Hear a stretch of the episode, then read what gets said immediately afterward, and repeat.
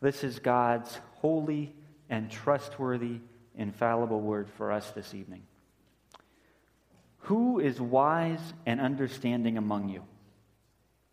Let him show it by his good life, by deeds done in the humility that comes from wisdom.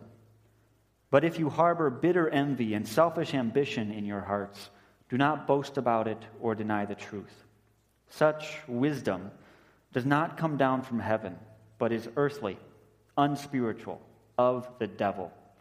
For where you have envy and selfish ambition, there you find disorder and every evil practice. But the wisdom that comes from heaven is first of all pure, then peace loving, considerate, submissive, full of mercy and good fruit, impartial and sincere. Peacemakers who sow in peace raise a harvest of righteousness. Oh, in the late 1970s, the FBI ran a sting operation that they called Abscam. You may have heard of this just a year or so ago when the movie American Hustle came out, that was very loosely based on that FBI operation. And as with all sting operations, the basic idea was for undercover law enforcement people to uncover illegal activities that normal investigations couldn't reach. And in the Abscam scheme, the FBI employed a real, convicted con man to offer bribes to several members of Congress. And if the congressman accepted the bribe, they would be prosecuted. Now, in the real Abscam scheme, one particular congressman from South Carolina was offered a pretty substantial bribe. And his response, and I assume in a good southern accent that I can't duplicate, was Yeehaw! I've got larceny in my blood. I will take that bribe in a minute. Now, maybe the yeehaw wasn't exactly part of that quote, but this is obviously a politician not at his best. So be careful who you vote for this week. So that was unfortunately real life. In the movie version of the story, all of the main players are also pretty horrible people but the main FBI agent, Richie DiMaso, is really, really obnoxious. He's involved in this whole thing just to get his 15 minutes of fame. He doesn't care about justice, he doesn't care about anything except becoming famous. So he blackmails some professional criminals into helping him out. He beats up and almost shoots another FBI agent. He does everything he can to entrap people into committing criminal acts. And it's painful to watch this guy. He is so completely, pathetically focused on becoming famous and also so nasty to other people on the way. Now, in our text for tonight, James talks about two ways of living, and one of those ways of living exactly fits the description of that corrupt politician and that crooked FBI agent. In fact, part of that description that James gives us a couple times of bitter envy and selfish ambition was used by the Greek philosopher Aristotle to describe a very negatively viewed, scheming, greedy politician who was just out to advance his own cause without any care about justice or peace or any of that. Now, everybody knows that that type of wisdom is kind of pathetic and really nasty. And in fact, James even dances around exactly calling it wisdom. And that's why in verse 15 there's kind of quotes around that, because James doesn't exactly call it wisdom. And then he says it's earthly, it's unspiritually, it's of the devil. The source of this so called wisdom is certainly not God above. It comes from the earth, it stands opposed to the spirit of truth, and it's even demonic. Now, these were strong words to describe a type of wisdom, especially in the ancient world. And in these verses, James may actually have been thinking of other ancient schools of thought that claim to give true wisdom. In the ancient world, searching for wisdom was a religious pursuit. And of course, there were a fair number of conmen and frauds, but a lot of genuine ancient religions were all about finding wisdom. And some of those schools of thought focused on wisdom as intellectual achievement. For those people, the wise person was the person who really understood the world. Most of humanity was just bumbling, complete idiots but the smart people, and coincidentally the people who happened to follow this particular school of thought, well, they could see past the surface of things. They understood the truth. Wisdom came to those who were smart enough to figure it out. Now, other people in the ancient world focused on wisdom as understanding the hidden secrets of the world. It wasn't that everybody else was stupid, it was that they were just confused. And so, in order to be wise, what you needed to do was join this movement. And if you were committed enough and if they liked you enough, they might eventually let you in on the mystery, let you in on the secrets at the center of the group. Wisdom came to the people who managed to get into the mystery religion's inner circle. But of course, all of these attempts to find wisdom in the ancient world completely missed it. Intellectual religions and mystery religions were essentially selfish and competitive and even nasty. If you think that the good life comes from being intellectual, you'll end up despising everybody who doesn't seem as smart as you because they're a dummy. And anybody who is smarter than you, you're going to hate because, well, they're smarter than you and they make you look bad. And if you think that all of the good life comes from getting into the inner circle of a secret club, you're going to look down on everybody outside of the club and you're going to hate and envy anybody who got in deeper than you. So these ancient religions, these ancient quests for wisdom, ended up with everybody fighting to get ahead, stepping on the people beneath them, and pulling down the people above them. This false wisdom just, dis- just generated disorder and evil. I'm not sure if they still do this, but I have a cousin who works in the airline industry, and he has some interesting stories. And one of the ones I remember most clearly is he said, whenever we get a new plane, we park it on the runway, we fill it full of people, and then we practice evacuations. And to get a sense of what a real evacuation is like, we tell the first three people out, but we tell everyone that the first three people out will get a $1,000 bonus. We stick everybody in, we make them sit down, and we hit go, and the people just go nuts. Everybody, little old ladies, everybody is beating, biting, kicking, and doing everything they can to get out that door first because they want to be the ones who get it. Worldly wisdom ends up with everybody beating, biting, and kicking to be the one who gets it. Now, our contemporary world looks pretty different than the ancient world, but some of our struggles still mirror those of the ancient world. Life is still full of disorder, people are still unwise. Now, we have this temptation in our modern technological culture to think we can save ourselves through our intellects and through our science. People in our culture have this temptation to construct a wisdom that says, well, we don't really need God. What we need is more research, more technology, more power, more this, more that.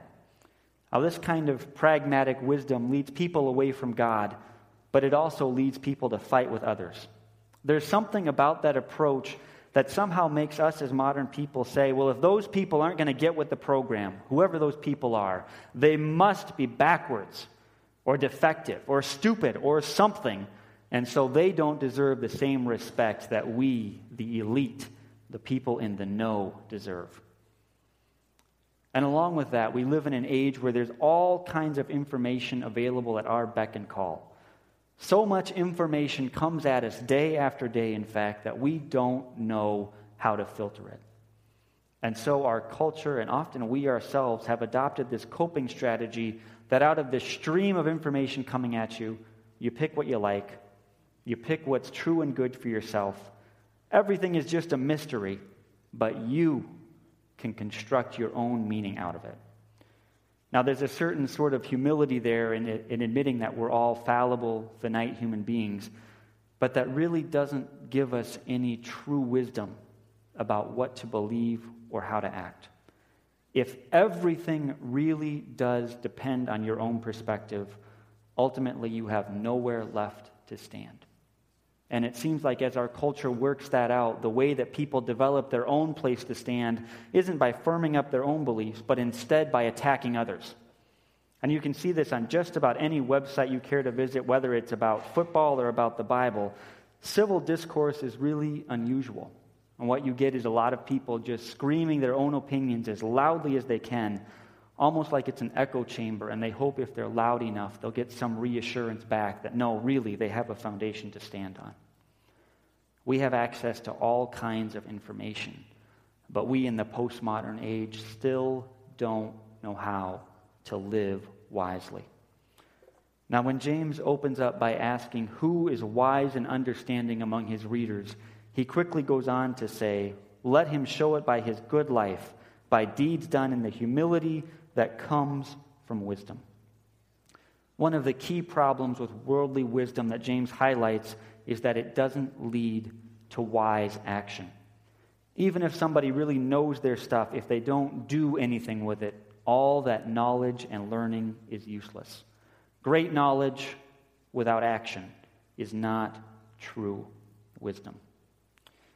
Now, we don't know too much about James as a person, and he only shows up three or four times in the New Testament.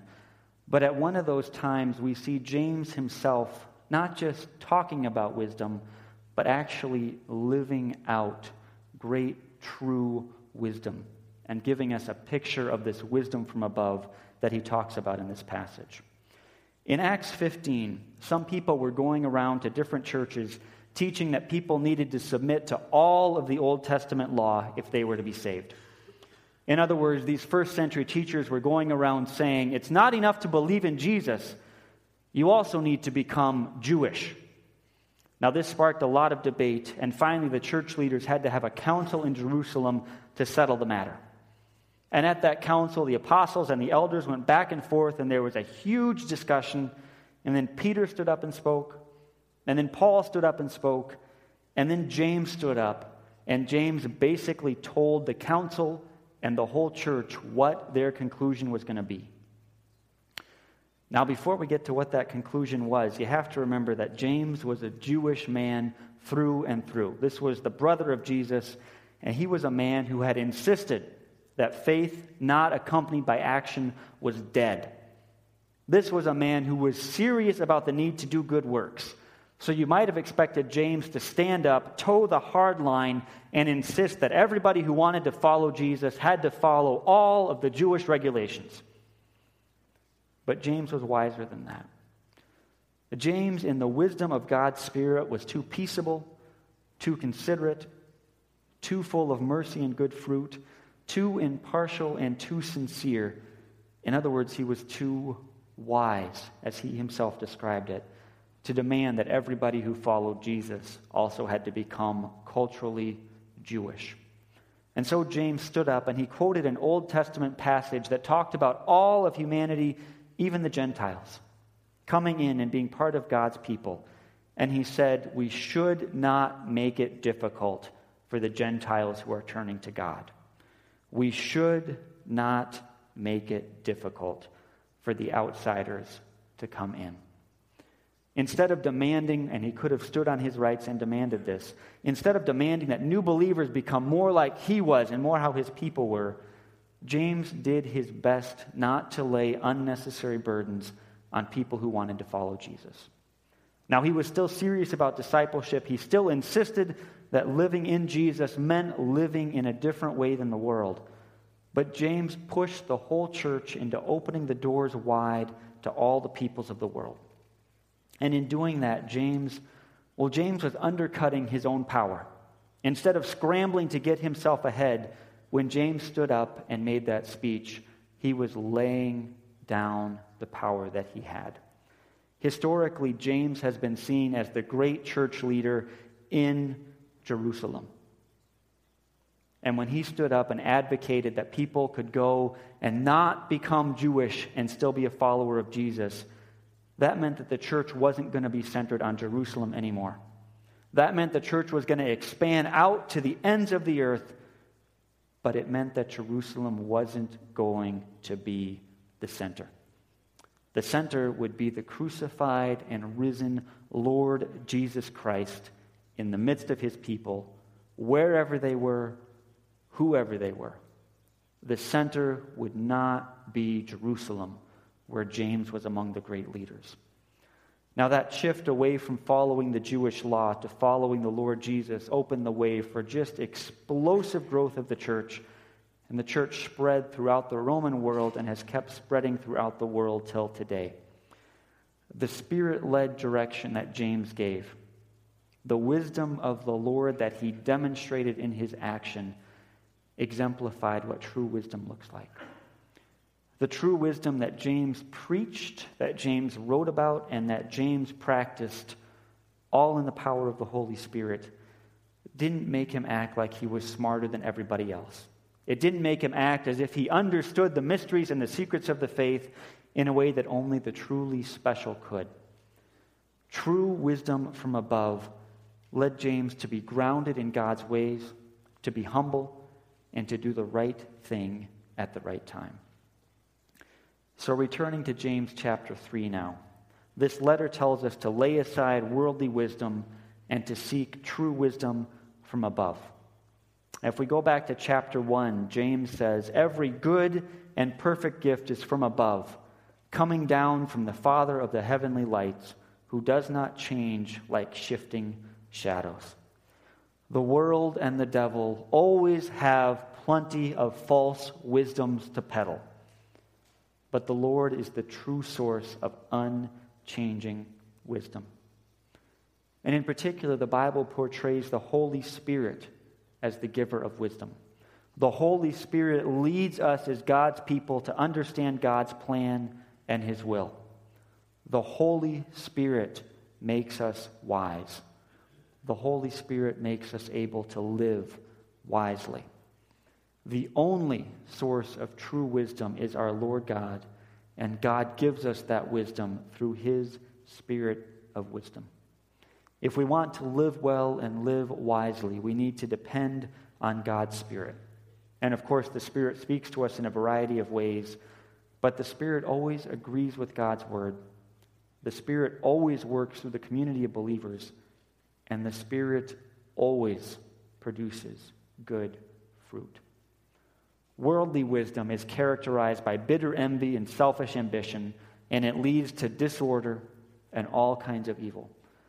But wisdom from above leads us to be pure, peace loving, considerate, submissive, full of mercy and good fruit, impartial and sincere. The source of true wisdom is the Holy Spirit. The result of true wisdom is peace and human flourishing. The real wisdom that comes from above makes us humble. And in a culture that thinks that we can solve everything if we just put enough effort and research and technology into it, true wisdom leads us to recognize our limitations. Yeah, we still do all those things. We still employ God's creational goodness. We still hold on to what's good and right. But we also let go. We let go of our attempts to take over God's place and to make the world run how we think it should run. True wisdom leads us to lay down, lay down our selfish ambition and to look to others' interests instead of our own. True wisdom gives us a proper humility about all human abilities, and it lets us rest and be at peace in the hands of the Lord of the universe. Real wisdom also gives us a place to stand in the swirling wind and waves of our time. We are swamped by information, by different opinions, and by the insistence that everyone can choose their own reality. But the wisdom that God gives us through His Word and His Spirit enables us to set our feet on the rock that is Christ. And when we are grounded in Christ, we have a perspective from which to determine what's really good and what's really true. Being in Christ and being in God's Spirit gives us a grid to filter out the things that are coming at us and make some kind of sense of the world. There are a lot of mysteries in our lives, but the wisdom from above gives us enough light to make wise decisions for today. And finally, of course, if we really are wise and understanding, if we really have wisdom from above, that will overflow into good lives and peaceful living. Knowledge, even knowledge of the best, the true things, doesn't equal wisdom. If we only have faith in our heads, that's not good enough. We need to have a faith that's in our heads, that's in our hearts, and that's in our hands. And all of those three need to work together as we follow our Lord. God's Word and God's Spirit give us what we need to have true wisdom. There are a couple of sayings that I used to hear a lot that go, no Jesus, no peace. And for tonight, we could switch those to no wisdom, no peace. Now, the first of those is N-O, wisdom, N-O, peace. No wisdom, no peace. In that Abscam story that I started with, the people had no true wisdom from above, and so they had no peace. The congressman who had larceny in his blood, and the FBI agent who just wanted his 15 minutes of fame no matter what. Well, things didn't work out so well for them. That congressman ended up resigning in disgrace, and to this day, he's a laughing stock. And that FBI agent, over the course of the movie, well, everything goes haywire for him, and he ends up with no fame, no friends, and no peace. Worldly wisdom, envy, and self and selfish ambition don't produce good fruit. Even if they work out for a while, they end us up in all kinds of trouble, either in this life or the next. If you don't have true wisdom in the Spirit of Jesus Christ, you won't have true peace. No wisdom, no peace. But the other saying goes know Jesus, know peace. Know wisdom, know peace. K N O W. If you have the wisdom that the Holy Spirit gives, you are able to live at peace with God and to live at peace with other people. James himself demonstrated that life of peace in that story in Acts 15, and his spirit enabled wisdom led to amazing things in the church. And for us today, our lives only really work when we put down our envy of others, when we lay aside our selfish ambitions, when we live in peace, when we live in the wisdom that comes from above. And the only way that we get that wisdom that we need to live in humility and peace is by looking to our Lord. Like every good and perfect gift, true wisdom comes down from above, down from our Lord and our Father in heaven, through the mediating work of the Son and the empowering presence of the Holy Spirit. If you know Jesus, his Spirit will fill you with wisdom, and you will have peace.